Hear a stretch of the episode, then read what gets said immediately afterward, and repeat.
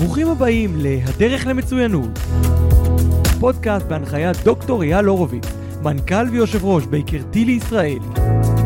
הפודקאסט שצולל עמוק לתוך סיפורי ההצלחה של האנשים המשפיעים ביותר בישראל, ובוחן את מסעותיהם הייחודיים למצוינות. בואו נחקור יחד את הדרך להצלחה.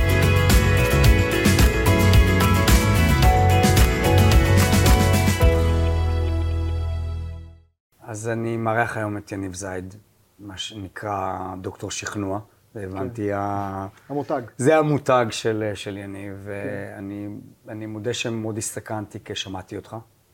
ואני לא יודע איפה אם... שמעת, אגב? בהרבה פודקאסטים, וקראתי, והתעניינתי, ואני תמיד מתכונן לקראת השיחות. ומה שעניין אותי זה הדברים שאתה מניח, ולאו דווקא התוכן. ואולי השאלה הראשונה שמעניינת אותי, שאתה נחשב לאומן שכנוע, בפרזנטציות, בסטורי טלינג, כן. במשא ומתן. דברים שכולנו מכירים וחווים ושברור שהם הם חושבים, אבל אני דווקא מחשיב מעצמי אומן ההקשבה. ומעניין אותי לדעת מה בין לבין. אם יש בכלל בין לבין, כי בעיניי יש. אני חושב ש... שאלה יפה. אני חושב שזה היום זה גם וגם, כי זה שני דברים שונים מצד אחד. אני חושב שבאופן טבעי יזמים, מנהלים, אנשי מכירות, מרצים, הם יותר אוהבים לדבר מאשר להקשיב. כי אם נכון. אתה אוהב להקשיב, אתה אוטומטית הולך להיות מגשר, או פסיכולוג, או פסיכיאטר, ו... ודווקא אנחנו אוהבים הפוך, אבל אנחנו צריכים לחנך את עצמנו כדי לשכנע אנשים להניע, להניע לפעולה, למכור, אנחנו צריכים דווקא לחנך את עצמנו בניגוד לאינסטינקט להקשיב.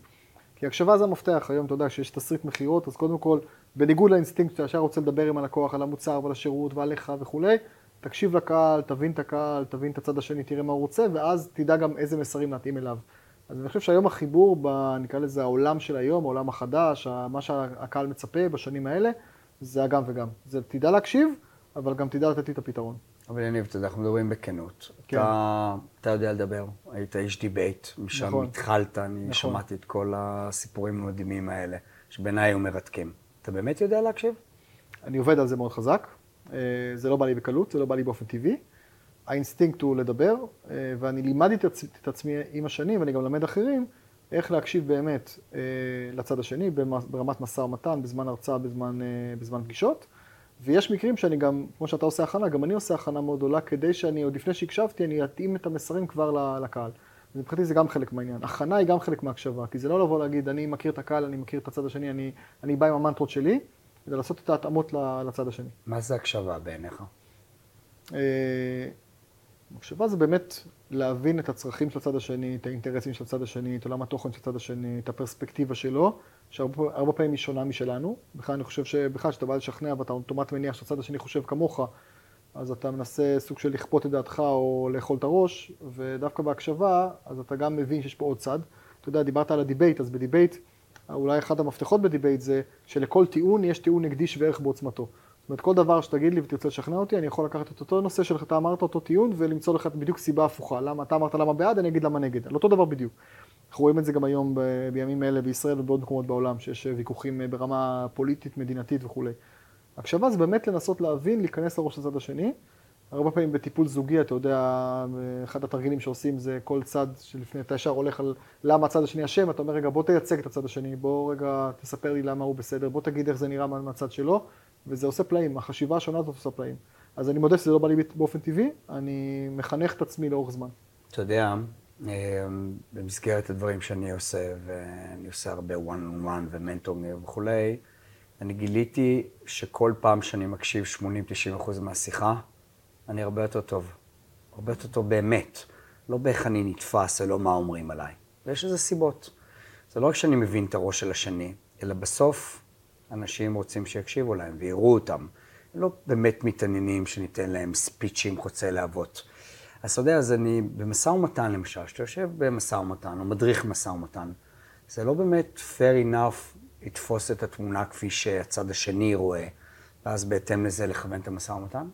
ברמת היסודות של משא ומתן טוב. אה, זה הרי לא רק לתת נאומים חוצבי להבות. נכון, אז קודם כל אני אגיד לך שמה שאתה אומר, אני למדתי בדרך אולי אפילו הקשה לפני 10-15 זה שנים. נראה לי קצת לא אתה, כאילו נראה לי כן. מישהו שאתה כל כך מדבר טוב, שכאילו אתה מפספס את ההקשבה. אני אגיד לך יותר מזה, אני, מה שאני מוכר בין השאר זה את הידע שלי והזמן שלי. עכשיו, אנשים היום משלמים לי הרבה על הידע ועל הזמן, ואז אני ראיתי את עצמי בתפקיד, שאני צריך לתת לך כמה שיותר ידע, נכון? לקחת שעה איתי, לקחת שעתיים איתי.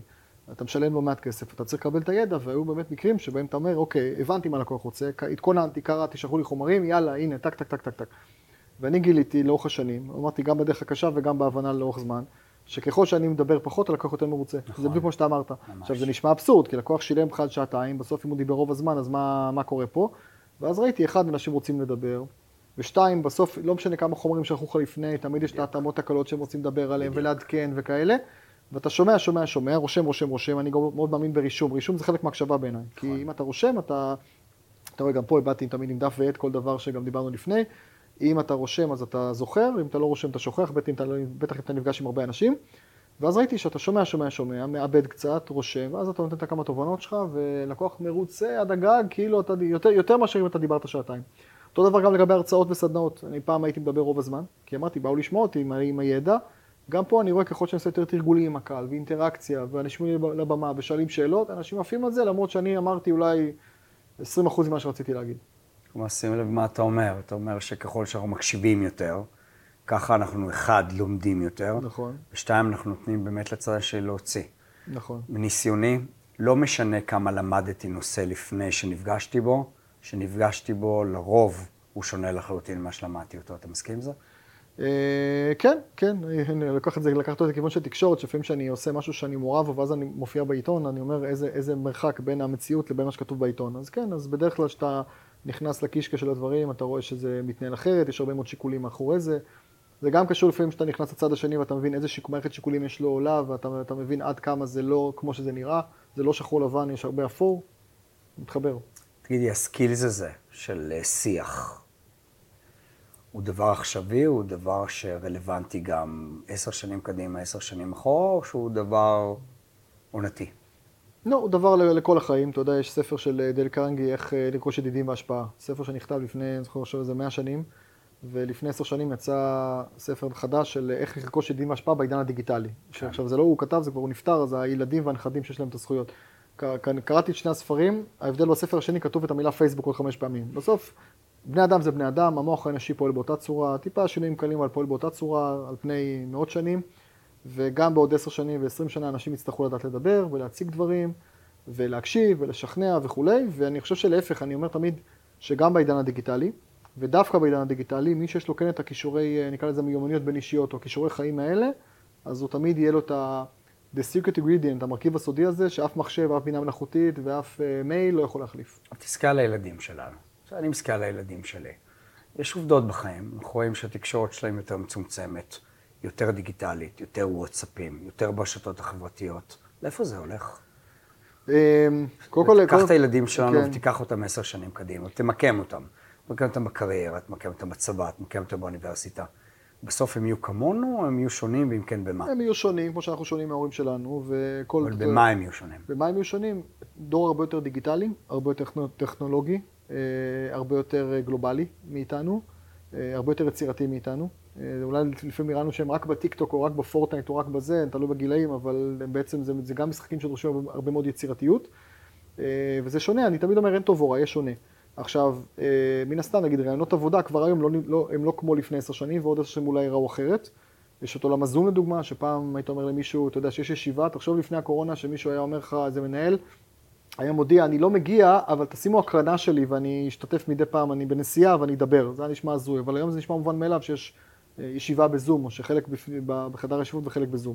אז יש דברים שמשתנים, והילדים שלנו, אם הם יקבלו כלים נכונים, ידעו להתאים את עצמם.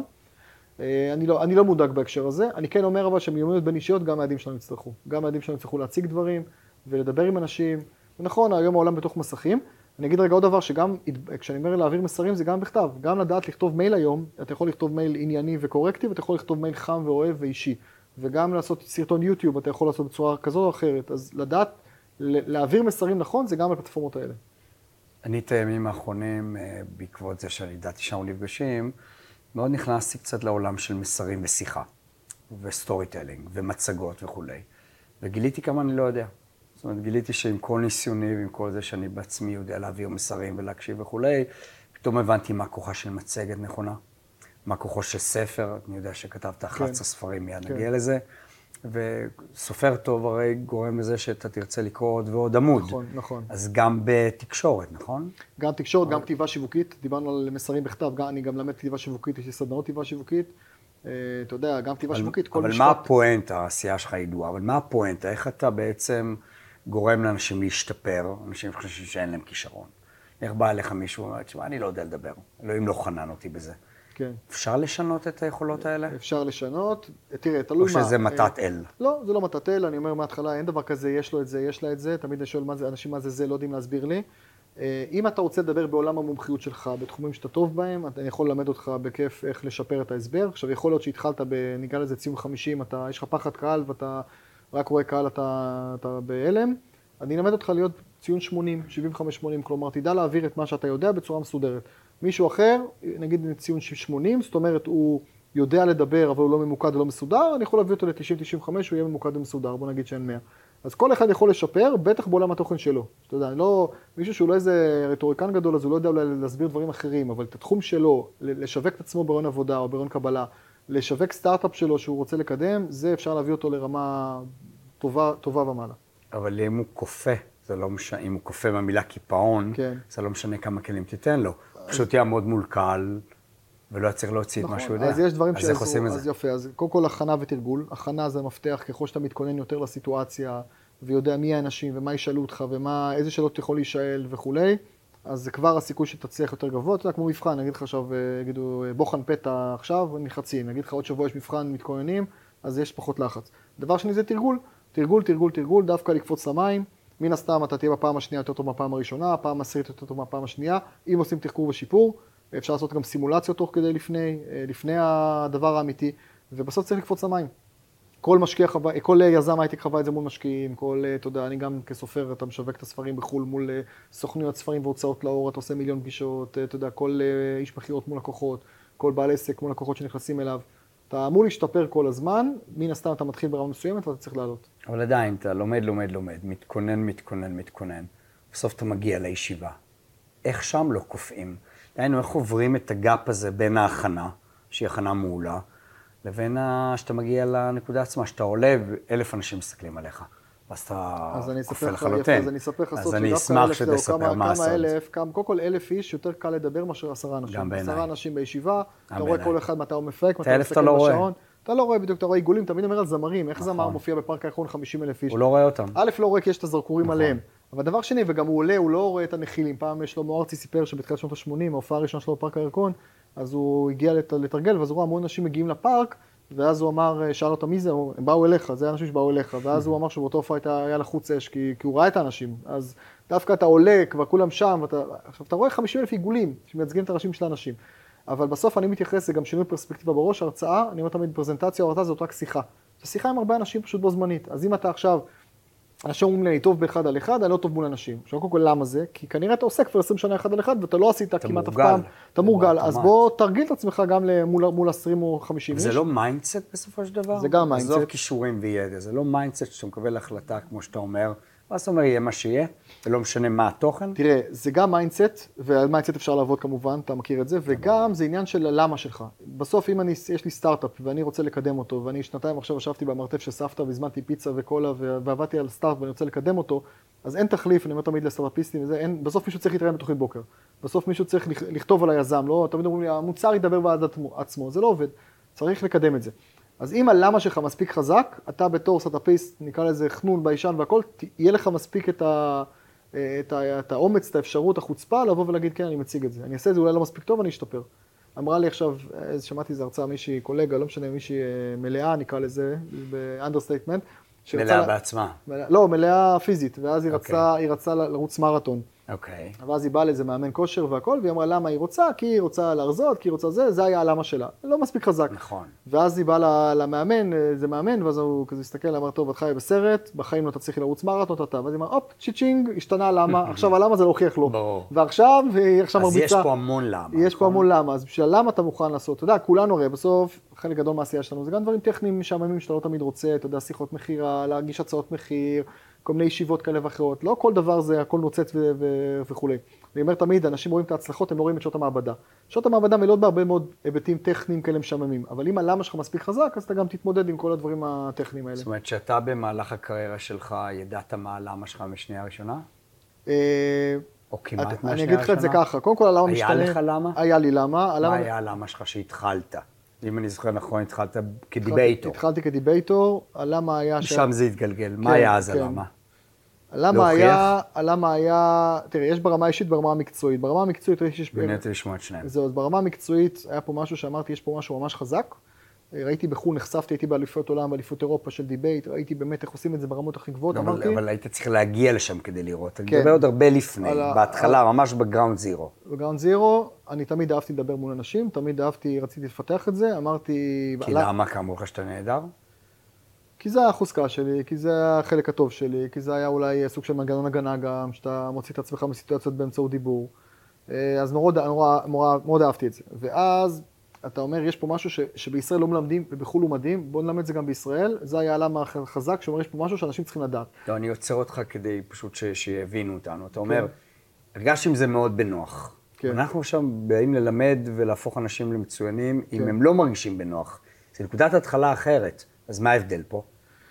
אה, אני יודע שאני מקשה קצת, אבל אני רוצה שאנשים יפצחו את זה. כן, לפעמים אומרים, המקצוע בחר בך, לא אתה המקצוע. אוקיי. אז הסיפור של ה debate, איך אני הגעתי, זה בקצרה שהייתי בכלל אחרי הצבא בטיול דרום אמריקה, ואימא שלי, היה איזה שבוע לפני תחילת הלימודים, למדתי משפטים, כלכלה באוניברסיטת חיפה, והיה איזה יום אוריינטציה, ושלחתי את אימא שלי שם לשמוע מה אומרים, כי הגעתי ממש כמה אוקיי. לפני הלימודים, אז היא ישבה שם שורה אחרונה עם כמה אימהות שהילדים שלהם בטיול, ואז באו לגייס למועדון ה debate, וחילקו פליירים, אז היה פליירים כתובים, והיא אמרה... ואתה לא היית בכלל. לא הייתי בכלל, ואז היא אמרה, יניב בטח יאהב את זה, לקחה לי פלייר, וכשהגעתי אז היא נתנה לי את זה, נורא התלהבתי, ובאתי למפגש הראשון והתאהבתי. אני לימים הייתי זה שהולכים לגייס אה, בימי אוריינטציה את הסטודנטים. אוקיי. ו... ולמה התאהבתי בזה? גם כי באמת זה יכולתי לממש את עצמי ברמה הזאת, זאת אומרת, יש פה איזה יתרון יחסי שלי שלקחו אותו ומקסמו אותו. אה, וברמה של, נקרא לזה ברמה של האגו, ברמה. של האישי, זה משהו שאתה טוב בו, זה משהו שאתה אוהב אותו, זה משהו שפותח לך המון הזדמנויות עסקיות ואחרות, זה משהו שפותח לך עולם, כי אתה נוסע לתחרויות על חשבון הסמסטר, על חשבון האוניברסיטה. אה, ואחרי זה גם ראיתי איך זה- איך אפשר לעשות מזה כסף מה- מהסיפור הזה. כי באמת, בגלל שאנשים לא מכירים את זה בארץ, ומה שאמרתי צריך ללמד את זה, וזה יעזור להמון אנשים, ואז הלמה, אני חושב שמתישהו הלמה משתנה מהאישי, ל- ל- מהאישי ל- נקרא לזה לשליחות. אהבת את זה מ-day one?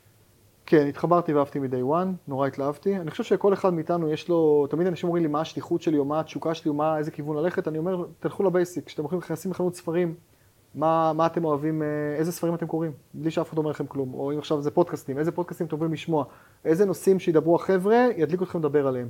תתחילו משם, לגלות את השליחות. אז אני חושב שלי תמיד היה העניין הזה של להעביר מסרים בכתב ובעל פה. אגב, גם זה היה ממש מגיל אה, צעיר. מגיל מאוד צעיר, כן. ראית את זה בבית? זאת אומרת, ראית בית של אנשים שמדברים אבא שלי, ומתבטאים? אבא שלי ו- עצמאי, אה, נתן לי הרבה מאוד השראה, אמא שלי הייתה מורה, גם נתנה לי השראה, למדתי עם שניהם המון. אנשים מאוד שונים באופיס, שכירה ועצמאי, והוא יזם, והיא כזה יותר אה, שמרנית נקרא לזה, אבל לקחתי משניהם תכונות טובות, ועד היום הם תומכים ומפרגנים. כתיבה תמיד אהבתי, מאוד אהבתי לכתוב, וכשהייתי ילד, אני תמיד מגשים לעצמי חלומות סדרתי כזה. אז אה, בגיל 6 או 7 אני חיפאי במקור, אז אה, הלכתי עם ההורים לרומם על... אה, היכל רומם היה שם את שבוע הספר, ונורא נורא התלהבתי, והתלהבתי בעיקר, אפרופו זה תמיד שילוב של האגו יחד עם, ה, עם המקצועי, אבל הסופרים שחותמים בדוכן, והכרוז קורז והכל, אמרתי יום אחד אני אהיה שם בצד השני של הדוכן, והגשמתי את זה פעם ראשונה בגיל 27 עם הספר הראשון, אבל באמת היה לי את. אפרופו הלמה, זה היה גם למה יש לי פה ערך ואני רוצה לתת אותו לעולם, וגם למה אני רוצה להיות בצד השני של הדוכן. זה בא מגיל מאוד מאוד קטן. ה passion הזה, היכולת הזאת. הפשן הזה, בלי שאתה יודע אולי מה תעשה, איך תעשה וכולי, אבל לא היה את יודע. ה passion, כן. ואני אה, אני זוכר שלתקופה מסוימת הערצתי את אבא שלי. זה לא קרה לי עוד הרבה אחרי. ושאלתי את עצמי עם השנים, מה הערצתי? והבנתי. זה היכולת, הייתה לו יכולת בין אישית. הוא לא היה איש עסקים מבריק, והוא לא היה איש עשיר. אה, הייתה לו יכולת מגית על אנשים. והיום אני יודע לאבחן, כשאני יושב עם מישהו, אם יש לו את היכולת הזאת או לא. אנחנו מדברים המון על תקשורת בין אישית, שבעיניי, אגב, היא סופר משמעותית, נכון. בעסקים וכולי.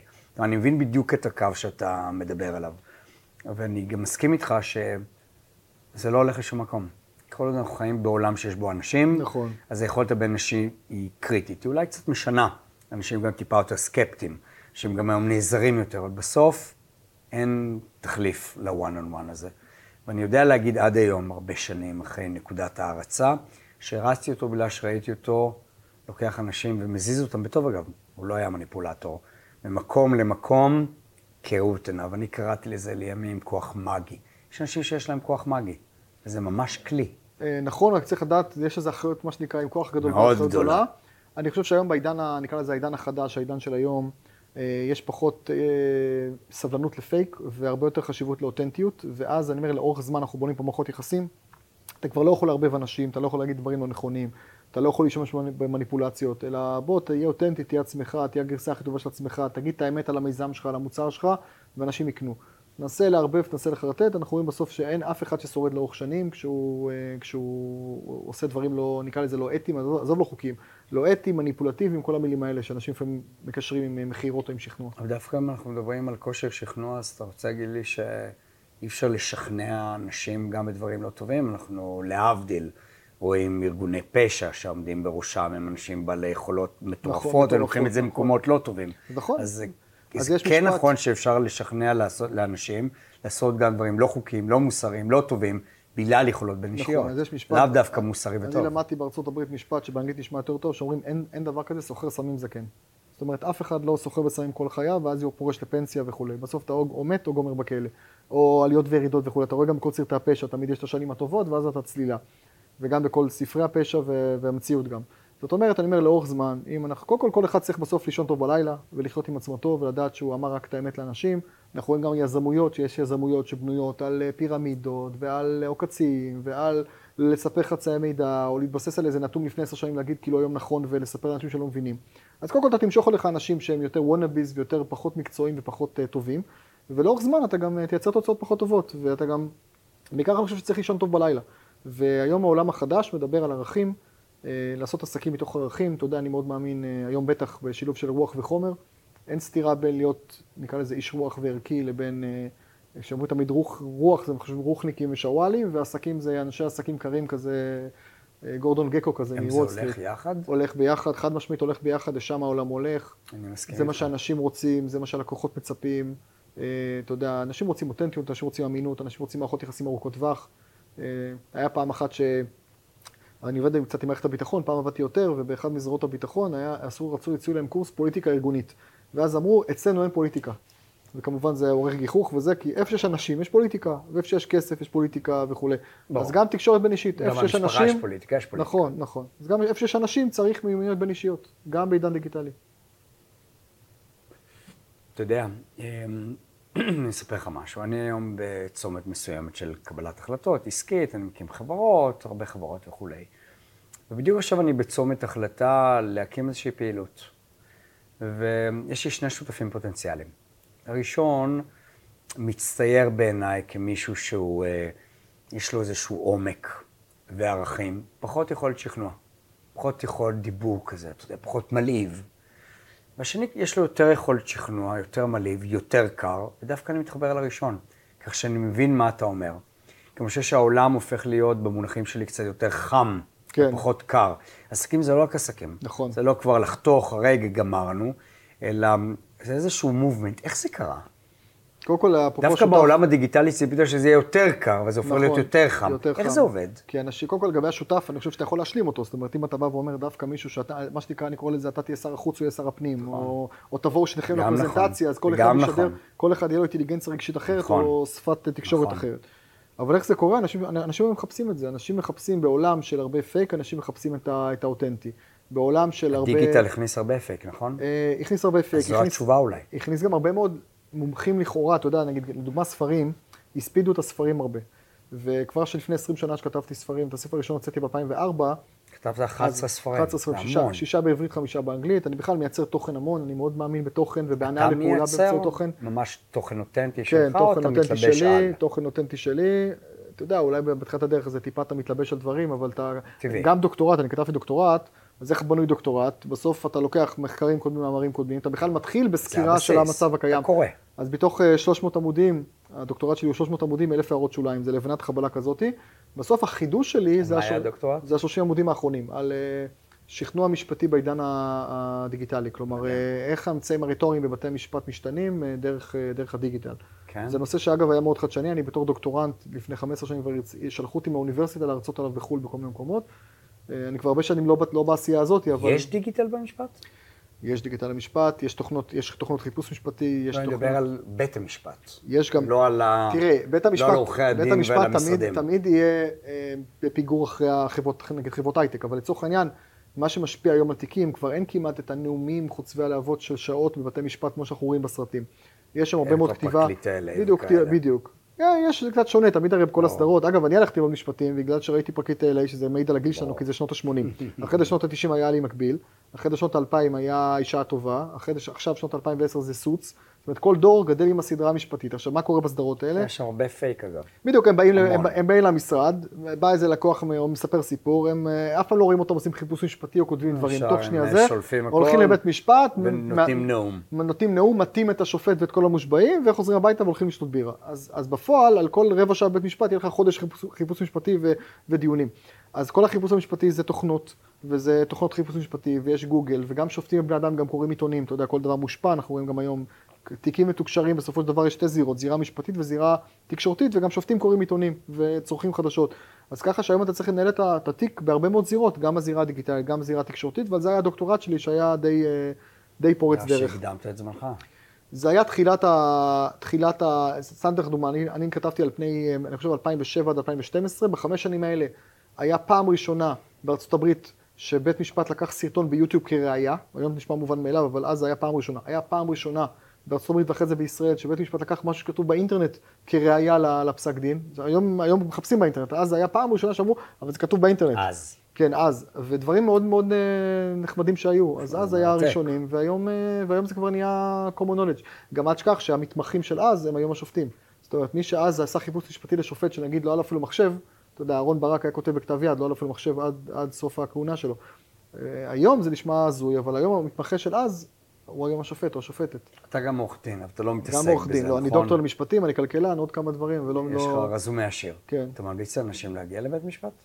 לא, ממש לא. אני... הניסיון שלי הוא להתרחק. חד משמעית. אני קודם כל, אני גם מגשר, ואני למדתי גישור, ו... ואני מאוד מאמין בכלל בכל הבוררות וגישור וכולי. אני הכי מאמין בגישור, כי גם בוררות זה לקחת שליטה. לקחת שליטה על התהליך, תהליך משפטי. הליך משפטי, אבל כן, תהליך שאתה שולט עליו, שיכול לקחת כמה חודשים או כמה שבועות נכון. ולא כמה שנים, והבורר שאתה בוחר, זה לא איזה שופט או שופטת יקבעו לך בעוד חצי שנה, אבל עדיין בסוף מישהו מחליט בשבילך. מה זה גישור? מה היופי שם? שלא משנה כמה זמן זה ייקח, עוזרים לך לנהל משא ומתן, המגשר עוזר לצדדים הרי לנהל משא ומתן, והם אלה שמחליטים בסוף, והם אלה שחותמים בסוף, ואתה כאילו לוקח אחריות על הסיפור. לא רק שאתה שולט בתהליך שייקח יותר זמן, אה, פחות זמן ויותר קל, אלא אתה גם שולט בסוף בתוצאה, ולא הנחיתו עליך אותה. אני גם מאמין בהידברות. לא גישור, לא בוררות, לא בתי משפט בהידברות, אבל אני מבין שלפעמים אין ברירה. לפעמים אין ברירה, לפעמים הצדדים, אתה יודע, להידברות צריך שניים, מספיק שאחד לא רוצה להידבר, גם גישור אגב צריך להסכים שניהם, מספיק שאחד לא רוצה, יגיעו לבית משפט, שנינו היינו במקומות האלה. מניסיוננו כן, האישיים. כן. עכשיו אני רוצה לקחת אותך למקום האישי. אז דיברנו על הסקילס, דיברנו על אה, איך הוא, מת, איך הוא מתבעט כאילו בעולם שאנחנו נמצאים. האם זה fair enough להגיד שלא משנה כמה אנחנו מומחים אצלנו בבית, אנחנו פחות מומחים? כן, אה, חד משמעית. ספר לי ברמה האישית, כי אני יכול לספר לך ברמה האישית שלי. אז תראה, קודם כל, ואני יכול, אתה יודע, להפליג איתך שעות, אבל אתה יודע, בוא ניגע בזה. אז קודם כל, אף אחד לא מושלם, ויש לך הרבה רגלי, אתה יודע, יש לך את הכובע המקצועי והעסקי והזוגי וה- וההורי וכולי, אז אף אחד לא יכול להיות טוב בהכל. אני גם מאמין שכל מומחה הוא קודם כל תלמיד, ואנחנו כל החיים מתמקצעים. ואני מודה שאני את ההתפתחות המקצועית שלי כל החיים עשיתי בצורה מאוד אה, גדולה, ואת ההתפתחות האישית אני רק בשנים האחרונות התחלתי בצורה משמעותית, בעיקר בשנה, שנתיים האחרונות. אני עכשיו גם פרק ב' התחתנתי ואשתי מאוד אה, חזקה ברוח אה, וגם בחום, אבל מה, מה היא עושה? היום היא מנהלת גיוס גלובלית בחברת סייבר. אז, אבל היא, אז היא- מאוד בקורפורט, אבל מצד שני גם היו שנים שהייתה מטפלת, ובכלל היא מאוד חזקה ברוח באופי. אה, כן, אז היא, היא באמת אחד האנשים היחידים שאני מכיר ש, שהם חזקים גם וגם, כלומר גם יכולה להיות מעולה כעצמאית, גם כשכירה, וגם יכולה להיות מאוד מעולה בחומר וגם ברוח, ואין הרבה אנשים כאלה. אני מקווה שתשמע את זה, תהיה מבסוטה. כן, אה, ובגלל זה, נדבר עליה הרבה, כן, ובגלל זה אגב אני מאוד מאמין בחיבור של רוח וחומר, כי האנשים הכי מצליחים שאני מכיר, מאוד חזקים גם ברוח. כשאני אומר ברוח זה, זה עושים מדיטציות, זה הולכים לכל מיני התפתחות אישית, זה קוראים ספרים, קוראים, ו- חופרים. וחופרים, ו- וחופרים ב shit שלהם, מה שנקרא, ובשריטות שלהם, ולכולנו יש. רק לפני כמה ימים אה, ראיינתי בפודקאסט את אבי כץ, Mm. שאני לא יודע אם אתה מכיר את פועלו, אבל כן, אתה כן, זוכר. נשמה, קופיקס, כן. כן, לא, אבל הוא איש רוח, אה, אתה יודע, רק עכשיו הוא כתב את כל הוקטור של התורה שבעל פה, הוא שלח לי את זה, אנחנו עובדים יחד. כן. מאוד מרשים, אבל הוא באמת מחבר, מאוד, בין רוח ל... נכון, לעשייה. כולה- זהו, עכשיו- בצורה מאוד, הוא בכלל איש חכם בצורה קיצונית, נפרגן לו. אבל אתה צודק, החיבור הזה הוא החיבור באמת חיבור של חשוב, אז הצלחה. אני יכול להגיד לך עליי, שאני אתה עשיתי... לאורך מלמד את החיבור הזה? אני היום, אני אגיד לך את האמת, אני באיזשהו תהליך צריך אישי... כן להיכנס אני, זהו, לחומר אני, היום. אני כן תהליך, אני כן, אני, אני חי את הדברים האלה, אני עדיין לא מלמד אותם, כי אני עדיין לא חושב שאני יכול לקחת בעלות על נושא שנכון להיום, על נושא של רוח, אני בתהליך אישי מאוד חזק עם עצמי. אני יכול להגיד לך שבשנים האחרונות אני, אתה יודע, עשיתי ועושה טיפולים רגשיים, הדרכת הורים, כולל עכשיו. אנחנו מצלמים את זה בזמן החופש הגדול, אז אני גם עכשיו עושה הדרכת הורים פעמיים, פעם אחת מישהי שהייתה לקוחה שלי בתוכנית ליווי והיא מדריכת הורים, ועכשיו אני לקוח שלה. אתה לומד אצלה או אתה מלמד? אני לימדתי אותה על העסק שלה, והיום אני לומד אצלה פעם בלילה מדהים. אחד על אחד. ו- כאילו הייתי מהמר שאתה לא שם, זה לא, מדהים אז, שאתה אז, עושה אז את אני זה. עושה את זה, ואני גם, אה, הרבה פעמים לקוחות שלי, אני נהייתי לקוח שלהם. אה, גם, גם הגרושה שלי, רתמתי אותה לבוא אליה לסשנים, אנחנו עושים היום גם בזום את הדברים. מקביל, אני יכול להגיד לך שסתם מהבית ספר פנו, אני כל הזמן, אני תלמיד נצחי, פנו מהבית ספר, הציעו איזה, איזה תוכנית של העירייה, שזה מישהי שהיא מדריכה מכון אדלר, עושה בקיץ, פעם בשבוע הדרכות זום, נרשמתי. פעם בשבוע משתתף בהדרכת זום, כי עכשיו בקיץ הרי עולים כל הדילמות עם אה, בני, לי יש כבר אה, עולים לכיתה נכון להיום ז' וט', אז יש דילמות כל, לכל גיל. אז אני אעשה הדרכת הורים, טיפול זוגי, טיפול, המון טיפול זוגי, טיפול רגשי, הרבה מאוד דברים שאני לומד. עכשיו, בסוף אתה רואה שהדברים מתממשקים. עכשיו, מה העניין? שכשזה דברים שנוגעים אליך אישית, אתה צריך לפעמים מישהו מבחוץ. אתה יודע, אה, מישהו למה מבחוץ. אנחנו לא טובים לעצמנו אף פעם? כי אתה מעורב בזה רגשית, אה, כי יש לך היסטוריה, כי יש לך, אם אתה מאמין... יש לנו המון ניסיון גם. למה לעצמנו אנחנו לא יודעים לעשות? אה, אני חושב שאנחנו יודעים, אבל אנחנו צריכים גם לפעמים את העזרה החיצונית וההסתכלות החיצונית הזאת. אני אתן לך דוגמה קטנה, אני עורך- אני עורך דין ודוקטור משפטים. יש להם שני עורכי דין שאני עובד איתם על הפיירול, כי אני היום לא, לא עוסק בעריכת דין. אה, עורך דין אחד שעוסק לי, עוז- עוזר לי אה, בכל ההסכמים, כל מיני השקעות, מניות, נדל"ן, זה שלך. שלי. אני, אבל אתה לא נותן משלם- שירותים. לא, לא, בדיוק. אני לא משלם, אני משלם לו והוא עושה לי את הדברים. ויש לי עוד עורך דין שעוסקת לי בכל מה שקשור בקניין רוחני, זכויות ספרים, יוצרים, עניינים. הזכויות יוצרים, בדיוק, אה, סימני מסחר שאתה והכל. יודע לעשות למרות את זה שאני לבד. יודע ואני גם התמחיתי בהתמחות בזכויות יוצרים וקניין רוחני, כלומר אני חי את זה. וכשהתגרשתי, אז הייתה לי אה, אה, עורכת דין, שלקחתי אותה לטפל בהליך הגירושים לדיני משפחה, שעד היום אני מתייעץ איתה, ואחרי זה פרק ב', עשינו גם הסכמים כאלה ואחרים, והיא יצאה לי לאורך השנים, אפרופו שהיה לי חברות, ידועות בציבור וכולי, אז, אז זאת אומרת שאני עורך דין ואני דוקטור משפטים, ואני משלם על הפיירול, או, או הרבה, לשלושה עורכי דין שונים, בשלושה תחומים שונים. עכשיו בדיוק זה עונה לשאלה שלך, למה? אז אני אגיד לך למה, כי עם כל מה שאני טוב, אני צריך אחד, את הראייה האובייקטיבית החיצונית, שאני לא תמיד רואה כי אני בתוך העניין. דבר שני, את ההתמחות הספציפית, אתה יודע, היום אנחנו בעולם של תתי התמחויות, אז, אז דיני משפחה, קניין רוחני ו- ומניות, זה שלושה דברים שונים לחלוטין. ונגיד, אני אומר, נכון שהתמחיתי לפני 20 שנה בקניין רוחני, אבל אני לא יודע איזה פסיקה הייתה אתמול בעליון שרלוונטית. אז בואו, קחי, שלם לך כסף טוב, כמו שאני מצפה שישלמו לי על הדברים שלי, ושאני מתחדש בהם כל הזמן, וטפלו לי בזה. אבל בעיקר בזה שאני חושב שאנחנו מעורבים, אין לנו... מעורבים רגשית. מעורבים רגשית. אחד- ואמוציונל מאוד דרמטי. מאוד דרמטי, ויש היסטוריה. הוא ואם שולט אתה גם- ברציונל. ואם אתה גם מאמין ברוח, יש גם גלגולים, אנחנו זה הגלגול הזה, יש גם גלגולים קודמים, ואני גם מאמין בה- בהיבט הזה באיזושהי צורה, זאת אומרת שגם פה יש דברים שקרו לך בילדות שמשפיעים, יש דברים שקרו לך גם גלגול- גלגולים קודמים שמשפיעים. אתה צריך את הראייה הזאת, האובייקטיבית החיצונית, שתעזור לך עם ה... לפתור את הדברים שאתה לא בעיניי רואה. זה קריטי. אני אספר לך משהו אישי. אני כבר, אה, לצערי, מנהל אה, מערכת גירושין, נקרא לזה, באופן שיישמע טוב, כבר חמש שנים. מגרושתי, אישה שאני מכבד, אם ילדיי וכולי. ועל הדרך, בגלל שהנושא מאוד מורכב, ובגלל שהוא נוגע בהרבה דברים שאני יודע או אוהב, הפכתי להיות בעצמי מומחה. שאני מומחה בתחום. מה זה מומחה? אני נכנסתי על האטיקט הכלכלי, אבל בגירושים, כפי שאתה יודע, כן. אין דיכוטומיה. כן. כלכלי מתערב עם הכל. ומהר מאוד הפכתי להיות מומחה, אני מומחה מטעם בית משפט, אני מעורב עם הרבה עורכי דין, אני יועץ שלהם, יועצים שלי וכאלה. אבל כל פעם שזה מגיע לעניין שלי, אני לוקח אחורה מטר, נכון, ואני בעיקר מקשיב. כי אני מבין שלא משנה כמה אני יודע, חד משמעית. אצלי זה אחרת. אתה, אתה ראית, אתה, זה? בוודאי, אתה ראית גם שדוגמה, גם, אה, לא יודע, אהוד אולמרט, שהיה לו משפט, אז הוא בעצמו עורך דין והיה לו משרד עורכי דין המון שנים, או כל, הרבה חבר'ה, פוליטיקאים או אחרים, שעורכי דין שהסתבכו, תמיד לקחו עורכי דין שייצגו לעולם. שייצגו אותם. לא, אבל אני לא רק לקחתי מישהו שייצג אותי, אלא נתתי לו באמת לייצג אותי. כלומר, מה הבעיה? שלפעמים אותם עורכי דין שמייצגים אותם, לא נותנים שייצגו אותם. ואני אני- נתתי. ראינו. מקרה קצר ואחרי, שהוא פעל בניגוד לעצות משפטיות, וראינו לאיפה זה בדיוק, אז הידרדר. אני אומר, א', אתה לוקח מומחה, תשלם לו כסף טוב, תקשיב לו, וב', אני אומר, יש להיות מעורב ויש להיות מתערב. אז אני תמיד אוהב לקחת אנשי מקצוע טובים, לסמוך על דעתם, לתת להם את הקרדיט, אה, כמובן שאחרי שעשיתי את הבדיקות שלי וההכנות שלי, להיות מעורב בהליך, אבל, או לא משנה במה, אבל אה, לא להתערב בהחלטות מקצועיות. שמת לב, חזרנו עוד פעם להקשבה. להקשבה. תקשיב באמת. נכון. לפעמים זה נורא קשה, נכון, נכון, נכון. במיוחד שזה נוגע אליך. אה, זה נכון, זה נכון. אני מוצא את עצמי לפעמים מאוד מתקשה, אבל אז אני עושה לעצמי סימולציה של למה אני חייב באמת להקשיב.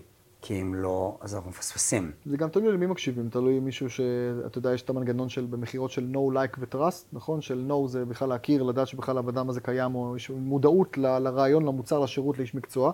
like זה לחבב אותו, שתהיה כימיה ברמה האישית, trust זה להאמין בו, ורק אז מגיע, נגיד ביי, כן? אם זה במכירות זה no, like, trust, ואז קונים ממך.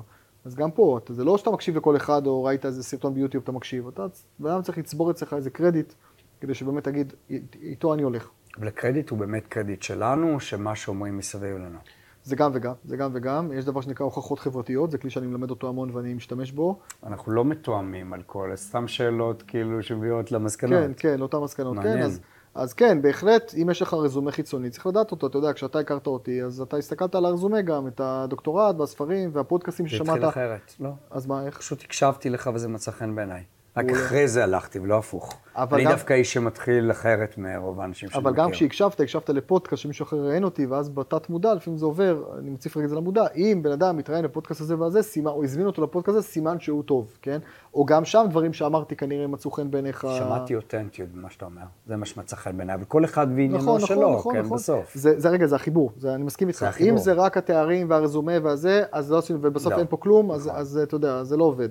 אה, מצד שני צריך את החיבור הזה. עכשיו, מה זה אורחות חברתיות? אתה לא חייב שיהיה לך פה 20 תארים ו-20 ספרים והכול. מספיק שיש לך דברים שעשית בעבר, ואתה יכול לספר עליהם לקוחות מרוצים, פעילות ספורטיבית, פעילות התנדבותית, אה, אתה יודע, תפקיד בצבא משמעותי שעשית, אה, תפקיד הדרכה כזה או אחר, לא משנה מה, וכולנו יש לנו לאורך השנים. תמיד אומר לכל אחד, תמיד שבאים אליי, לפחות עשר אורחות חברתיות, ש, ש, שאני אומר בוא נמצא ביחד. עכשיו, בדרך כלל השתיים, שלוש הראשונות זה קל, עשינו תואר ראשון בזה, תואר שני בזה או כאלה, אבל אני אומר לא, התחרות הזאת בגיל שש שזכית ואתה בכלל לא זוכר אותה, או ההישג המקצועי הזה והזה, או איזה כתבה שעשו לך בעיתון, או איזה פעם אחת שביקשו ממך להופיע איפשהו, לא יודע, בצבא, ביקשו שתלך לדיון הזה והזה. כל הדברים הקטנים האלה, אם אתה מספר אותם, או כותב עליהם, או מראה אותם, אם זה תעודה על הקיר או, או המלצה בפייסבוק, הדברים האלה עובדים. אז לכן אני מאוד מאמין בלהשיג הישגים. לתעד את ההישגים, למנף את ההישגים כדי להגיע להישג יותר גדול, ואז גם את ההישג יותר גדול לתעד, למנף וכן הלאה, ואתה בונה כל החיים לבנה, לבנה, לבנה. מה היית מחנך את הילדים שלך על אותם לבנים שאנחנו מדברים עכשיו? אם בכלל, כלומר, אתה, אה, יש לך ילדים, כן. דיברנו על הילדים. אתה עובד איתם על הדברים האלה? כן, אז תראה, לא זה גם... באמת, האם באמת אתה עובד יפה, איתם? אז- אז לא א'- שהם שומעים שאבא מפורסם וכולי. כן, דווקא זה פחות, כן, אבל אני יכול להגיד לך שמה הערכים שחשוב לי לקדם, וכמו כמו כל אחד יש לי את האתגרים שלי, אפרופו לא אמרנו קורס הורות, יש לי שני ילדים היום, שני בנים, אה, אחד מורד, אחד מרצה. מה זאת אומרת? אחד ששואב ממני מידע ורוצה, היום, היום הוא מורד קצת פחות מורד והמרצה קצת פחות מרצה בעקבות תהליך שאני עברתי וקורה בכל משפחה. אפרופו שאתה בקורס הורות כזה, שכולם בזום וזה, אתה מגלה שלכולם יש, תמיד אתה חושב שרק אצלך יש בעיות וכולם, כשאתה בא הביתה, אח דולקת והארבעה ילדים עומדים עם פפיון כמו בסרט צלילי כמו המוזיקה. הזוגות שאתה רואה, אתה אומר כמה הם מדהימים. ואז כן, בדיוק. אבל לצורך העניין, רק אצלך לא. בדיוק, בדיוק. אה, זה השלט הפייסבוק, אתה יודע, אתה נוסע היום בזוג שלך לפריז, אז אם אתה רב איתה, אתה לא מעלה סלפי. אבל ברבע שעה היחידה שאתה לא רב איתה, אתה מעלה עם מאחוריכם מגדל האייפון, למרות ואתה שאני כותב... חושב אה, שב storytelling, אתה חייב גם להעלות את הג'יפה. את הג'יפה, כי אם לא נכון, זה לא נכון, אותנטי. נכון, נכון. אבל זו גישתי. כן, כן. לא, לא, אני זה אני מסכים. מצטלם איתו, אבל זו גישתי. אבל אתה יודע, יש, את ה... יש דבר שנקרא, ליין שנקרא fuck up nights, אם אתה מכיר, שזה מדברים על כישלונות, הרצאות על כישלונות. ושיזמים באים, נגיד בהייטק וזה, לדבר על כישלונות. עכשיו, יש תמיד את הטוויסט. זה תמיד בא אחרי הצלחות. זאת אומרת, תמיד אתה אומר, הסטארט-אפ הראשון שלי סגרתי, פה אכזבתי, פה זה, והפעם הרביעית זה היה PayPal, אתה יודע, משהו כזה. אף אחד לא שמעתי אף פעם שעושה הרצאה ואומר, נכשלתי, נכשלתי, נכשלתי, והיום. אני, והיום אני עובד, בכ... לא יודע, עוזר לאבא של אשתי בבסטה בשוק, אה, סוחב ירקות. אז תמיד זה איכשהו הטוויסט הזה.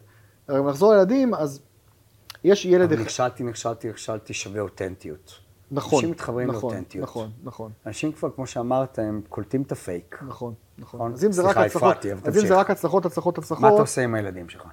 אז תראה, אז קודם כל בהגדרה, וזה משהו שלקח לי זמן ללמוד, שיש ילד אחד, שלא משנה, שאני, הוא רוצה ללמוד ממני, הוא רוצה לבוא איתי למקומות, הוא רוצה שאני אספר לו דברים, הוא מתלהב. חופר לך בקיצור. לא, ואני, אם כבר אני חופר לו, אבל הוא מקבל את הידע והוא אוהב את ההדרכה שלי.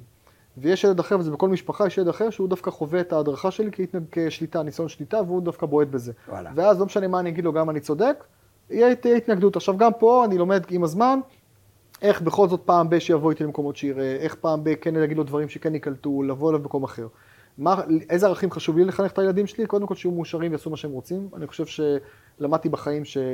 אתה יודע, כל הורה רוצה שילד ילד יהיה רופא, עורך דין, כל מיני כאלה, אני מעניין אותי שילד יהיה מאושר. אני יודע גם מניסיון של כסף, שאם אתה תעשה מה שאתה אוהב, אתה תעשה הכי הרבה כסף. עדיף להיות ליצן רפואי מאושר, מאשר עוד עורך דין מתוסכל, עוד רואה חשבון מתוסכל. ויש לי חברים שעשו דברים מאוד אה, איזוטריים, אה, ארכיאולוג, סוחר באי-ביי, שאף אחד לא ידע מה זה לפני 20 שנה, ועשו הרבה מאוד כסף שאף אחד לא ידע מה הם עושים, וצחקו עליהם וכולי. אז אחד, שיהיו מאושרים, יעשו מה שהם אוהבים. שתיים, שיהיו חרוצים. אני חושב שגם אני וגם זה הגרושה מה שאתה שלי. מלמד את האנשים, את התלמידים שלך בהרצאות, בסדנאות, זה שעשו מה זה- שהם אוהבים ורוצים? אני גם- אני גם- אני גם מדבר לא על זה. לצאת מאזור הנוחות? לא, כמובן, אה, גם להיות יצירתיים, לצאת מאזור ה passion אבל בתוך, באמת. בתוך ה passion, בדיוק. אז אני אומר גם לילדים שלי, מה חשוב לי שידעו? אה, ואם הם שומעים אותי פה, אז אה, אני פונה אליהם מכאן. אני אומר, אז אחד זה הש- למצוא את השליחות או את המשמעות, דבר שני זה החריצות. אני, גם אני, גם הגרושה שלי, גם אשתי עכשיו מאוד מאוד חרוצים. המודל לחיקוי שלפעמים אתה לא צריך לדבר הרבה, רואים אותך קם בבוקר מוקדם, חוזר מאוחר, או עושה דברים, או עובד לפעמים סופי שבוע, משלים בלילות, ורואים שאתה, שאתה חרוץ. יצירתיות, משהו שאני חושב שהוא built-in בדור של היום, אבל עדיין מאוד חשוב לי, אני מאוד מעריך את היצירתיות. אתה יודע, אנחנו עכשיו בתקופה של אה, בינה מלאכותית, זה ההייפ, ההייפ עכשיו. ואני לא שותף לכל הנבואות זעם האלה שהבינה המלאכותית תחליף אותנו ולא יהיו יותר מקצועות אני בעולם לא. והכל. ולמה אני אומר את זה? שתי סיבות. אחד, בינה מלאכותית צריך לדעת להשתמש בזה. אבל, אה, אבל היא עדיין לא כל כך מהר תחליף אותנו, גם יש הרבה מאוד מגבלות, ועכשיו גם יש עכשיו עניין של אה, בכלל היבטים משפטיים של זה, אתה יודע, נגיד אה, בתחום הספרים עכשיו, יש הרבה תביעות עכשיו של סופרים נגד OpenAI, החברה של ChatGPT וכולי, כי אתה יודע, עכשיו אתה תגיד יודע לו, שאני מנהל ויכוח לאומי עם ChatGPT, כל יום. שמה זה אומר? שאני מעלה איזשהו נושא, שאני חושב שיש לי skill, זו ידע ואינפורמציה, ואני מתחיל לריב איתו, עד היום אני מרגיש שאני יודע יותר.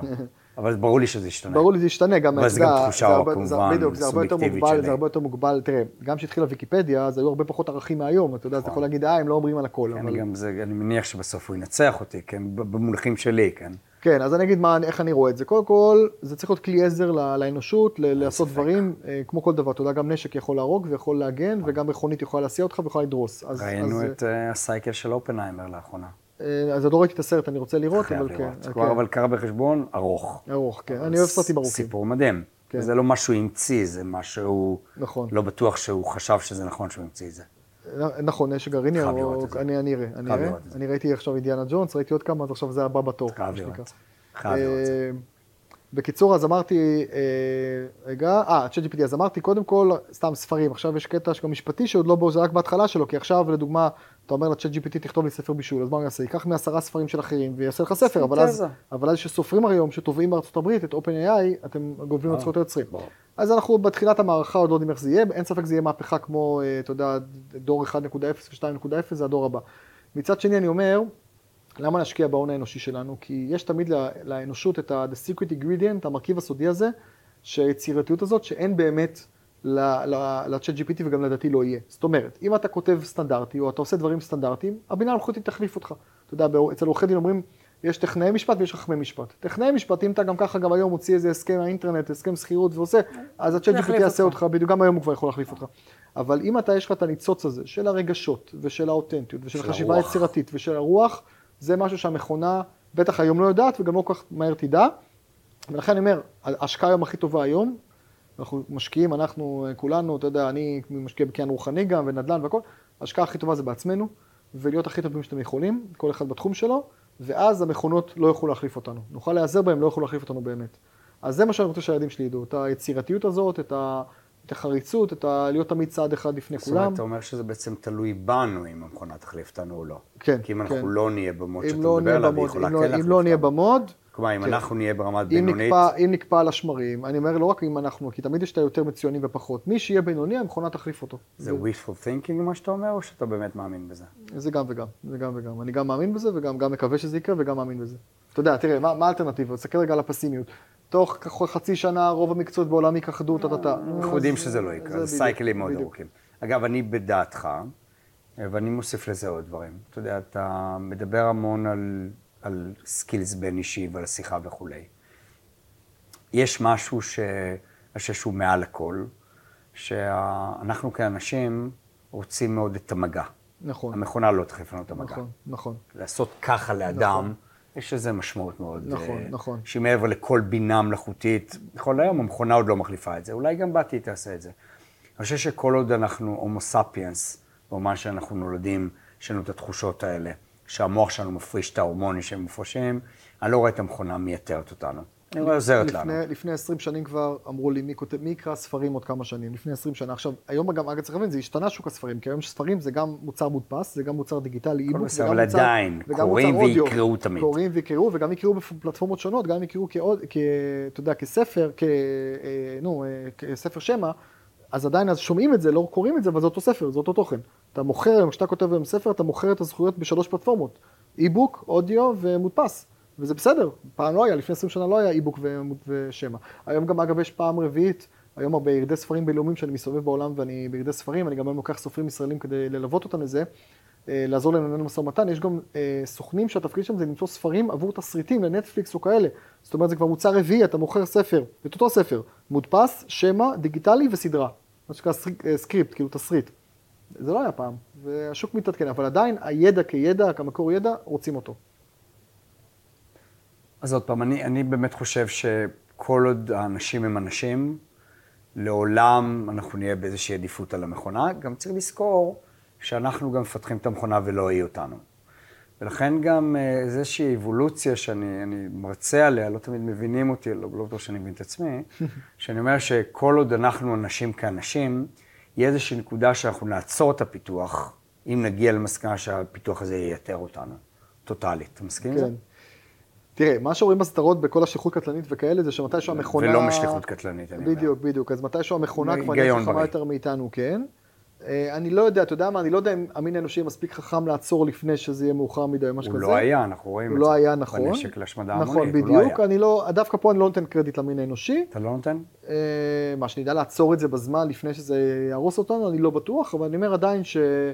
שהאדם, האנשים האיכותיים ביותר או היצירתיים ביותר בעולם תמיד יהיו צעד אחד לפני המכונה. ככה זה בעיניי. שאלה אחרונה, אבל היא באמת אה, מבחינתי שאלה מסכמת, כי כבר זמננו די תם. אני ב, כבעל מקצוע ובמסלול האישי שלי, אה, מאמין, לדעתי כמוך, שפייק לא, ושקרים לא. וכבעל מקצוע, אתה צריך להיות מאוד נאמן באמת ולתת ערכים ויכולות, אם לא, אל תהיה שם. כן. אל תיקח כסף בחינם, ואל נכון. תעשה סיבובים, ואתה יודע, תהיה ישר ותשים זה על השולחן. כן.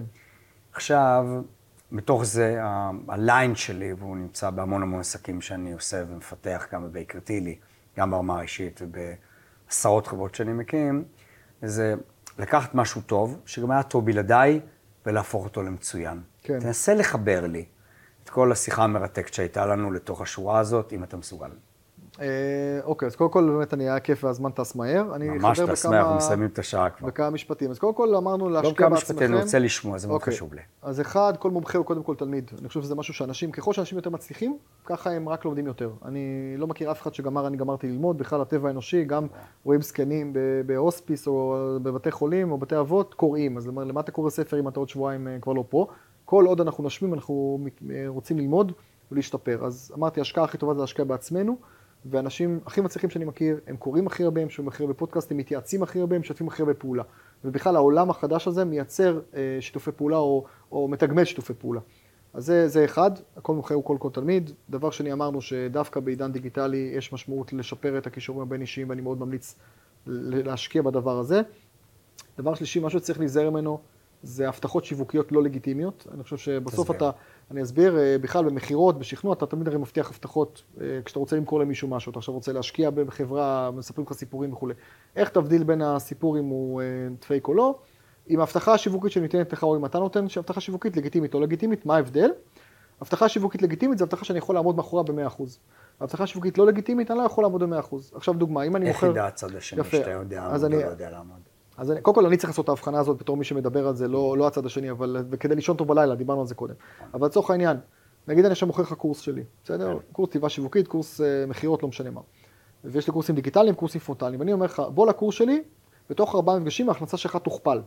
ברגע שאמרתי תוכפל זה לא לגיטימי, למה? כי זה לא תלוי בי, זה תלוי בך מה תעשה עם זה, וזה תלוי בתוצאות. פייק. זה גם תלוי גם בתחום. אולי כי- אתה מתכוון לזה, אבל זה פייק. בדיוק, יכול להיות שאני מאמין בזה ותחבר אותי לפוליגרף אני מאמין, אבל זה גם תלוי בשוק, נגיד, קח סוכן נסיעות ב-2020 בקורונה קצת, תלמד אותו הכל, אבל השוק סגור, העולם סגור, הוא לא יכול לעשות כלום. נכון. אבל אם אני אומר לך, תראה, בוא לקורס שלי, ואני מתחייב שאם תיישם אפילו חלק קטן ממה שתלמד, ההכנסות שלך יעלו, זה אני יכול להתחייב. למה? ואני מאמין בזה. למה? כי אמרתי יעלו, לא יכפלו, לא אמרתי יעד מדיד. אמרתי אם תיישם אפילו חלק קטן, מה שנקרא, שמתי אחריות גם אצל הצד השני. ואמרתי, ואני אתן לך כלים חדשניים ופרקטיים, שאני אומר לך שמספיק שחלק קטן מזה, דברים טובים יקרו. ובזה אני מאמין, וזה אני יכול להתחייב, אוקיי? זה תלוי בצד השני וכו'- וכולי. אז אני אומר שאני תמיד עושה את ההבחנה בין להבטיח דברים שאתה יכול לעמוד מאחוריהם או לא. אותו דבר שאתה מוכר למישהו חברה, או השקעה, או נדל"ן בחו"ל, או כל מיני כאלה. יש שם הרבה מאוד סיפורים על כל דבר. אחד, צריך לבדוק את הדברים. שתיים, צריך גם לשמוע מה, מה תלוי באנשים, מה לא. מי שמבטיח הבטחות שהוא לא יכול לעמוד מאחוריהם, מצב משפטי של אותה מדינה, רגולציה שהוא לא שולט בה כאלה, תמיד יהיה טוב, הכל יהיה טוב. הרבה פעמים הרי יזמים חושבים שמה שהיה הוא זה שיהיה, ואם הצלחתי פה אני אצליח תמיד וכולי. תבחן כל עסקה, כל דבר, לפי התנאים ולפי מה שאמרו לך. אתה מאמין שלכל אדם יש איזשהו פוטנציאל שהוא יכול לעבוד איתו? בהחלט. כמו שאמרתי קודם, כשאני עובד עם אנשים, אז לכל אחד יש לו יכולת לדבר מול קהל ויכול להשתפר, בין אם זה מ-50 ל-75 או מ-80 ל-95. לכל אדם יש לפחות 10 ארוחות חברתיות. כלומר, אה, לפעמים אנשים אומרים לי, אין לי הישגים, אין לי כלום, מה, מה אני אגיד? תמיד יש. ואז תמיד יש, גם, שוב, גם דברים שאנשים לא, לא תמיד חשבו עליהם, או לא, לא חשבו שזה רלוונטי לעסקים, אתה יודע, אפילו פעילות התנדבותית, אתה יודע, בן אדם, אה, לא יודע, בוועד כיתה של הילדים, במועצת הורים של הבית ספר, לכאורה מה הקשר לעסקים? קשור, בן אדם, אה, לא יודע, מה, מתנדב באיזה עמותה פעם, מחלק סלי מזון, לכאורה זה לא קשור, זה קשור, כי מה אתה אומר בעצם לצד השני? בצ, בסאבטקסט, אני עכשיו מציף את זה לעמודה. אני ערכי, אני אדם טוב, אני תורם לסביבה, אני זה, הרי תמיד כל המנכ"לים או המנכ"ליות הכי גדולים, הם תמיד גם חברים במועצת הורים וגם באיזה 20 דירקטוריונים וגם יש להם חברות, כמו שאתה אמרת, יש לך זמן לעשות חברות וכולי. איך זה? כי, כי מישהו עושה הרבה, אז עושה עוד. אתה מבין? ומי שאתה יודע, יש לך שני עובדים, אחד לא עושה כלום ואחד עושה מיליון דברים, יש לך משימה לתת למי תיתן, לעסוק, לא למי שלא עושה. כלום. יפה, אז על אותו משקל, דווקא הדברים האלה הם מקדמים. אז אני אומר, תפרסו את היריעה ותעשו דברים ותספרו עליהם, תדעו למנף הישגים. מדהים. אז קודם כל, תודה רבה. שיחה מרתקת, נהניתי מכל דקה. גם אני. הזמן טס לי. כן. היינו יכולים להמשיך, אבל לצערי אני תמיד אה, נותן פרק הזמן. איפה בשמחה. אפשר להשיג אותך? מי. שרוצה אה, להיות בקשר, כל סוג של... אז קודם כל יש את עשו יניב זית בגוגל, זין י"ד בגוגל, יש את הרבה מאוד אתרים, יש לי אתר persuasion co.il, המילה שכנוע באנגלית, ערוץ יוטיוב, בכלל בכל הפלטפורמות אני כתוב יניב זייד, Y-A-N-I-V, Z-A-I-D, יוטיוב, טיק טוק, אינסטגרם, פייסבוק, אה, לינקדין, הכל, אז תעשו יניב זייד, תמצאו אותי. אה, אני יכול לתת גם את הנייד האישי, אני תמיד אה, אחד שהוא מאוד פתוח וזמין, אז, שלך. אז 054-800-1200,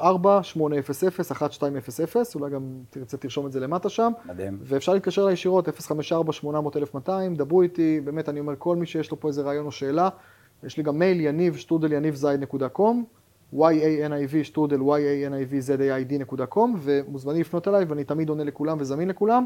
אני חושב שגם אתה קיבלת את הפרטים שלי, או דיוויד, דרך, דרך הפודקאסט. מאוד בקלות. אני מאוד מאמין בזה, אגב, גם הספרים שלי, ואני חושב שאני אחד הסופרים היחידים בעולם ששם את הנייד האישי שלו ואת, ה, ואת הטלפון ואת המייל. ובאמת אתה עונה בספרים, לאנשים? עונה לאנשים מדהים. זמין, לא תמיד מתחייב שבאותו רגע, ברור, אבל חוזר לא תמיד זה לכולם. אפשרי. תמיד אני כותב גם בדיבורים וזה, תמיד מבטיח לענות ולחזור לכולם. איזה אז כיף. זה, זה מה שיהיה, גם פה. תודה רבה. שמחתי מאוד. תודה רבה. תודה שהצטרפתם אלינו ל"הדרך למצוינות" עם המארח שלנו, דוקטור אייל הורוביץ. במידה והפודקאסט מצא חן בעיניכם, שתפו אותו עם חברים, משפחה וכל מי שיכול להיעזר בהכוונה אל הדרך למצוינות, והצטרפו אלינו שוב בשבוע הבא. האזינו בספוטיפיי, יוטיוב ואפל פודקאסט, כי לכל אחד יש דרך למצוינות, והדרך שלכם עשויה להתחיל ממש כאן. דוקטור אייל הורוביץ הינו המנכ"ל והיושב ראש של אחד ממשרדי ראיית החשבון הגדולים בישראל. בנוסף, אייל משמש כמנטור לאנשי עסקים ויזמים, ומסייע להם להגיע לשיאים חדשים של הצלחה. להרשמה למועדון האישי של אייל ולמידע נוסף על שירותי הליווי האישי שלו, אתם מוזמנים לבקר באתר האינטרנט אייל-הורוביץ.com. עד לפעם הבאה, תישארו שאפתניים, שמרו על מוטיבציה, והכי חשוב, תישארו מצוינים.